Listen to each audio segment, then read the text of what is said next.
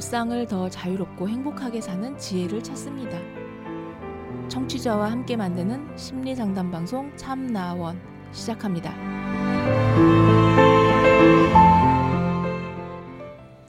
안녕하세요. 심리상담방송 참나원 시즌 팔 제이십일 화 진행하고 있습니다. 오늘 네 번째 이야기인데요. 여친이 절 별로 안 좋아하는 것 같아요 라는 사연입니다. 사연 읽어보겠습니다. 제가 전에 둘 다 호감이 있고 썸만 타다가 고백을 했거든요. 아직 초반인데 여친이 계속 밥 뭐 먹을래 물어봐도 알아서 해 라고만 답장이 오고, 영화 뭐 보고 싶어 라고 물어봐도 알아서 하라고 합니다. 그리고 오늘 재미있었다, 다음에 또 같이 놀자, 사랑해 라고 보내도 이응 이응만 보내거나 이응 하나만 치는 경우가 많아요. 톡하다가 나 이만 가봐야 할 것 같아, 좀 있다 다시 톡할게 해도 비읍 하나만 치고. 여친 성격 자체가 이런 성격이지만 너무 무관심한 것 같고 별로 안 좋아하는 것 같아서 질문 남겨봅니다.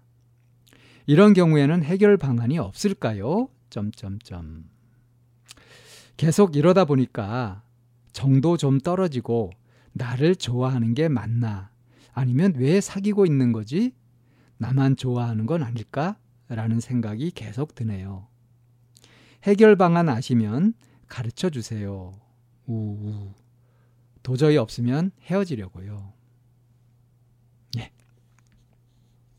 아주 짤막한 사연인데요. 아, 어떻습니까? 어, 둘 다 서로 호감이 있었고 썸만 타다가 이제 얼마 전에 고백을 해가지고 사귀게 됐어요. 음. 근데 이제 사귀게 되면은 서로 막 뜨겁게 좋아하고 막 이제 그럴 거를 기대했었는데 너무 심드렁한 거예요. 이제 아직 사귄 초반인데, 원래 초반에 막 이렇게 뭐 열띠게 음, 열렬해지고 그러지 않나요? 근데 여친이 반응이 음, 너무 짧은 거죠? 뭐 무감동, 무반응에 가깝습니다. 아예 무반응 아닌 게 다행일 정도로 별 관심 없다는 듯이 뭘 물어봐도 적극 의견을 얘기하는 것도 아니고 그냥 알아서 하라고 하고, 소극적이고 수동적인 그런 자세. 적극적으로 어떤 문자를 보내서 얘기를 해도 이응 이응이나 이응 하나 이렇게 보내고 말이죠. 어 그래서 나한테 전혀 마음이 없는 거 아닌가? 너무 무관심하잖아 하면서 이제 이 사연자도 마음이 좀 식기 시작하는 거예요. 정도 좀 떨어지고. 이러려면 왜 사귀자 그랬지? 하는 의문도 들고요. 그냥 그래서 처음에는 서로 간에 호감이 있었고 서로 좋아하니까 사귀게 되었다라고 생각했는데, 지금 이렇게 뜨뜨미지근한 이런 심드렁한 반응을 보면서 혹시 나만 좋아하고 이 여자친구는 전혀 마음이 없는 게 아닌가 하는 의심이 딱 드는 거죠. 이게 어떤 해결 방안이 있겠느냐? 없으면 헤어지려고 한다. 이 두 가지 면에서 좀 얘기를 해볼 거 필요가 있을 것 같아요. 음, 우선 음, 여자친구의 이런 반응이 나한테 별 관심이 없어서 이런다 라고 확정하면 안 되겠다 하는 겁니다. 이 이제 사연 중에도 있었지만 어, 여친 성격 자체가 이런 성격이다. 그러니까 뭐 얘기를 많이 한다든가 애교가 있다든가 어? 뭐 그런 쪽이 아니라는 거예요. 그냥 이렇게 딱 뭐 필요한 말만 아주 절막하게 그렇게 탁탁 하고 마는. 그러니까 다른 것에 별로 관심을 보이고 막 열정적으로 뭔가 하고 적극적으로 뭐 찾고 활동성이 있고 그렇지 않은 성격 이라는 거죠. 그죠? 근데 좋아했잖아요. 좋아하면 내가 좋아하는 쪽으로 상대가 바뀌어야 되나요? 그런 거 아니죠. 자, 원래 성격이 그런 사람이 나한테 이렇게 대하는데 나는 특별해야 되는 거 아니야? 암만 성격이 그렇다고 하더라도 이렇게 사귀게 되었으면 적어도 어떤 마음도 보여주고 적극 애정 표현도 하고 그래야 되는 거 아니야? 라고 하는 거는 이 사연자 생각인 거죠. 그런 면에서 이 여자친구의 행동을 해석하는 데 있어서 너무 자기 희망 위주로, 자기가 바라는 위주로 본 거 아니냐. 요 점을 좀 생각해 보시라 하는 좀 조언을 할 수 있겠고요. 그러니까 여자친구가 그러면 성격이 왜 저런가? 왜 아주 뚜렷한 관심 같은 걸 보이고 뭔가 열성적이고 그렇지 않은가? 그렇다면 도대체 무엇에 관심을 가지는 건가? 혹시 우울증 같은 게 있는 건 아닌가? 이거는 이 여자친구가 나한테 관심이 있어 없어 이렇게만 보는 거하고 다르죠. 정말 객관적으로 있는 그대로 여자친구가 어떠한가, 여자친구 마음은 어떠하고 왜 저렇게 저렇게 행동을 하는가 하는 것을 알아보려고 하는 쪽으로 마음을 쓴다는 겁니다. 그게 필요해 보여요. 아직 초반이잖아요. 그죠? 서로에 대해서 너무 모르잖아요. 서로에 대해서 모르는 상태에서도 호감이 있어가지고 썸을 타다가 고백을 했잖아요. 그럼 이제 알아가는 그런 단계에서 내가 이전에 몰랐던 것들도 많이 발견할 수 있고, 그리고 서로 그걸 알아가는 것이 이제 관계가 깊어가는 거 아니겠습니까? 그게 관계가 발전해 가는 거고요. 근데 여자친구 반응이 뭐 색다른 것도 아니고 그 뭐 사귀고 나서 변했다든가 뭐 이런 것도 아니고 원래 이제 그런 성격이고 그런, 그런 거 알고 사귀기 시작했었는데 막상 어떤 변화가 안 생기니까 내가 벌써 이렇게 지쳐가지고 말이에요. 응? 정도 떨어지고 헤어질 마음까지 내고 이렇게 한 걸 보면은 지금 이 사연자 자신이 너무 성급한 거 아니냐. 너무 단정적으로 조급하게 너무 빨리 어떤 생각을 하고 그렇게 결정해버리는 거 아니냐. 그러니까 쉽게 달아올랐다가 쉽게 식어버리는 거 아니냐. 이러한 자기 성찰. 이게 이제 또 한 가지 필요한 부분이 아닌가 싶어요. 그러니까 상대에 대해, 상대의 반응이나 행동에 대해서 해석하는 부분에서 좀 살펴볼 부분이 있고, 또 하나 자기 자신의 마음이 일어나는, 마음이 일어나는 그런 방식. 이것도 한번 돌아볼 필요가 있지 않은가. 이런 두 가지 면에서 다 좀 좀 보완도 하고 좀 성장하기 위해서 노력해야 될 부분이 있지 않나 하는 생각이 듭니다.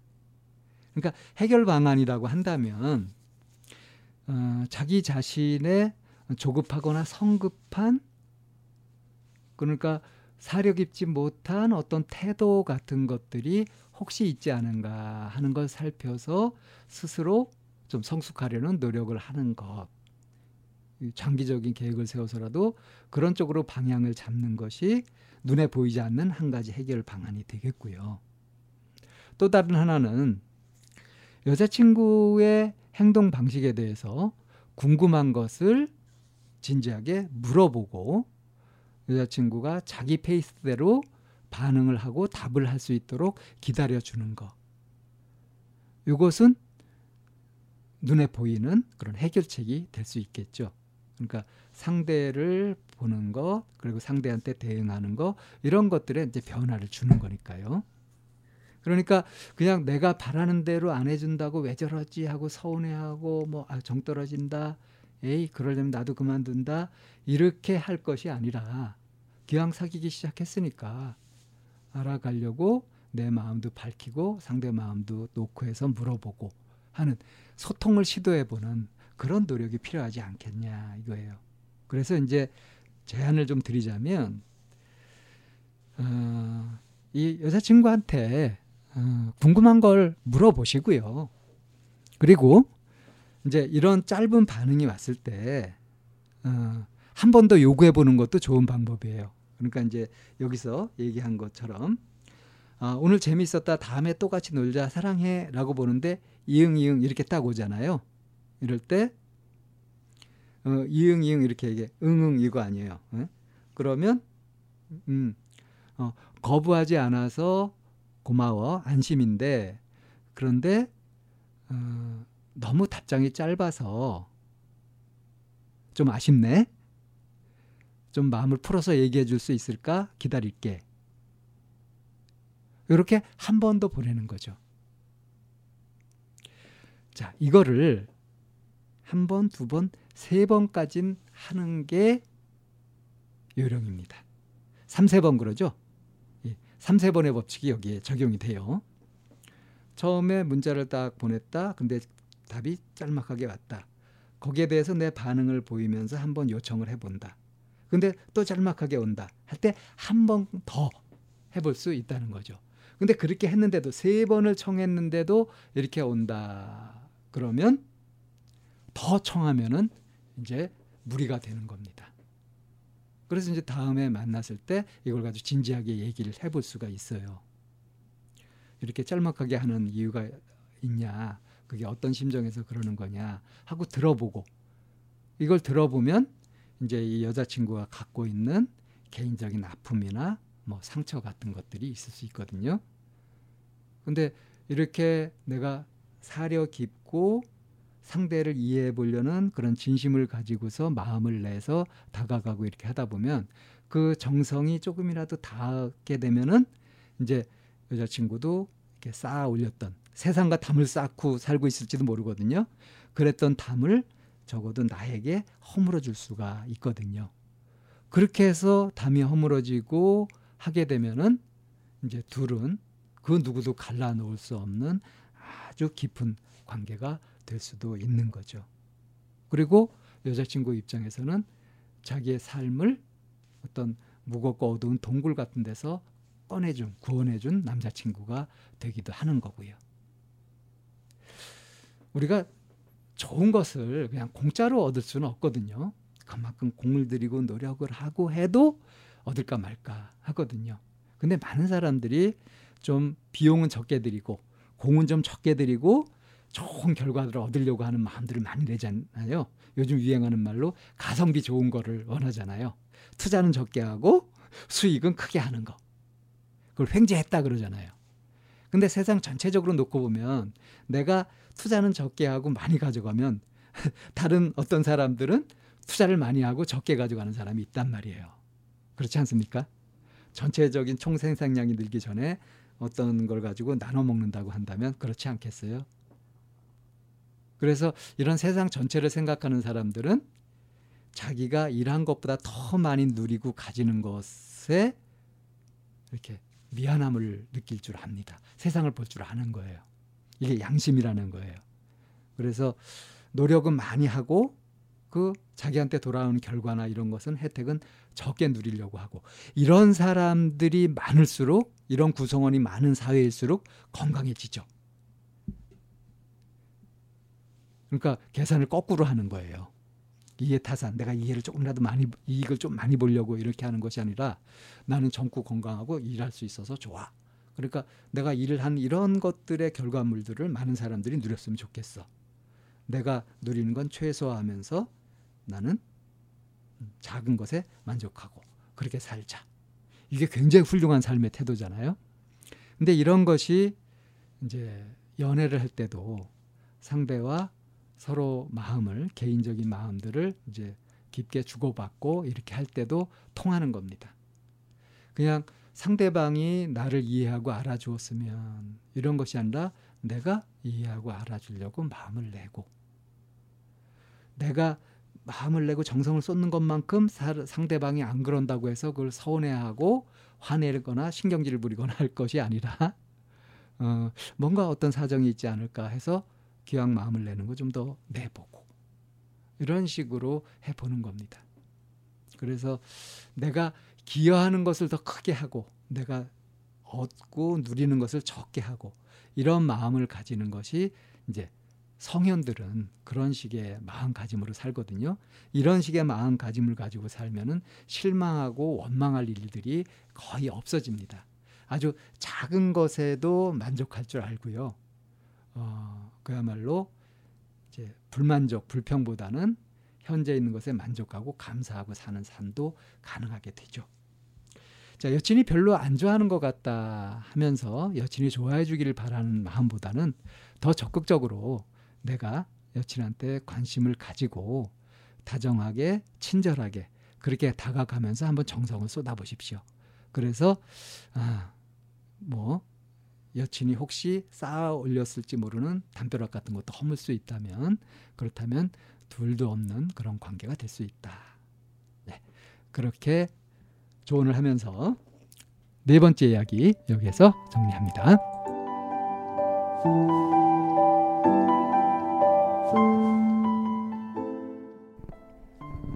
참나원은 쌍방통행을 지향합니다. 청취자 여러분의 참여로 힘을 얻습니다. 팬딩으로 들어오시면 참나원을 후원하시거나 참여하실 수 있습니다. 방송 상담을 원하시는 분은 참나원 골뱅이 다음 점 넷으로 사연을 주시거나 공이 칠육삼 삼사칠팔로 전화를 주시면 됩니다. 참나원의 문은 늘 열려 있습니다.